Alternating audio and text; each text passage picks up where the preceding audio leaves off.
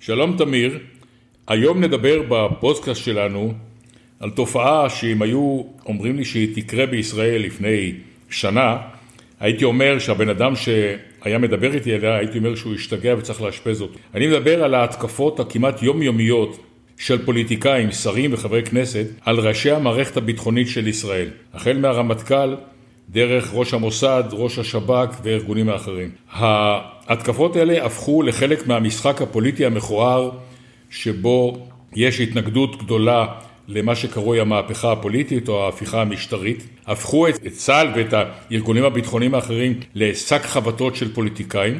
השמצות פרועות נגד אנשים שהרקורד הביטחוני שלהם יותר מכל הרקורד הביטחוני המצורף של כל חברי הכנסת שיושבים בכנסת היום, ותוקפים אותם, שופכים עליהם קיתונות של רפש, וזו תופעה שלדעתי מחלישה את המעמד הביטחוני של ישראל, גם מבחינה מעשית וגם כלפי העולם. כאשר רואים שפוליטיקאים בישראל תוקפים את ראשי מערכת הביטחון, זה דבר שאין לו הסבר, אי אפשר להסביר אותו לאנשים זרים בתפקידים בכירים. אני בטוח שב... וושינגטון ובירות אירופה שומעים את הדברים האלה ופשוט מתפלצים. איך בישראל, מדינה שלמודת מלחמות, שצה"ל מגן על האזרחיה בחירוף נפש יומם ולילה, בים, ביבשה ובאוויר, פתאום הפוליטיקאים משתלחים בראשי מערכת הביטחון. אני חושב שזו תופעה חמורה ביותר. אני לא מבין למה ראש הממשלה לא נותן פקודה לכל הפוליטיקאים שתחת מרותו, לכל הבובות על חוט שלו בכנסת ובממשלה, להפסיק את ההשתלחות הזאת. הוא לא עושה את זה, כנראה שנוח לו שהדברים נאמרים, אבל זה, זו תופעה חמורה ביותר, ואני מקווה שהיא תסתיים בקרוב. כן, באמת הנושא הזה של מעורבות, מערכת הביטחון והכנסה שלה לתוך הלחת ההכאה והחקיקה וכל ה... בלגן שאנחנו נמצאים בו, היא בעיה מאוד מאוד רצינית שלמען האמת אני אפילו לא יודע מאיפה היא הגיעה. אין שום סיבה שבעולם שאנשים שנמצאים בצמרת המערכת הביטחונית יהיו מעורבים בשיח פוליטי, ובוודאי שלא כל הפקודים שלהם. אנחנו כל הזמן מדברים ש...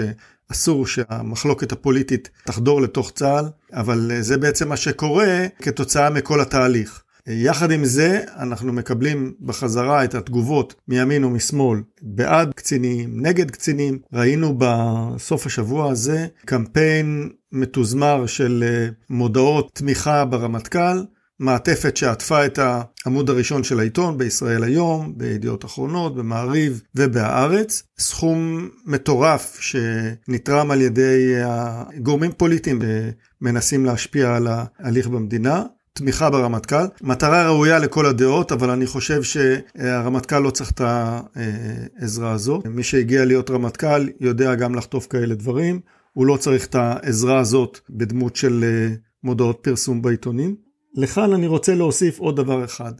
הנושא הזה של קצינים בכירים וראשי מערכת ודעותיהם, השערותיהם לגבי מה הולך לקרות כאן, מי שפרש מהשירות יכול להגיד מה שהוא רוצה, זה כבר עניין שלו עם מצפונו האישי, לאן זה מוביל אותו ואותנו. רמטכ"ל, ראש שב"כ, ראש מוסד ובכירים אחרים צריכים להיות מאוד מאוד בררנים במה הם אומרים ועם מי הם מדברים, ולוודא שהדברים האלה לא מגיעים החוצה. הם יכולים לדבר בחדרי חדרים בצורה החריפה ביותר, ו- ולעמוד על הסיכונים והסכנות והאיומים וההשערות, והם חייבים להציג את התמונה הברורה ככל האפשר בפני מקבלי ההחלטות, גם אם הדעה שלהם לא תתקבל.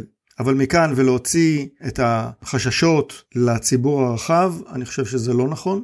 אני לא יודע מי הוציא את הדברים, אם הם יצאו מהממשלה או אם הם יצאו ממערכת הביטחון, שתי היציאות האלה הן פסולות לחלוטין. אני חושב שהשיח הזה צריך להיות אך ורק בין ראשי השירותים וראשי מערכת הביטחון, ראש הממשלה ושר הביטחון, ושם זה צריך לייצר. כן, אני מסכים לגמרי, אני חושב שדברים כאלה צריכים להיאמר בחדרי חדרים, ולא להפוך חלק מהטירוף שהמדינה עוברת בימים אלה.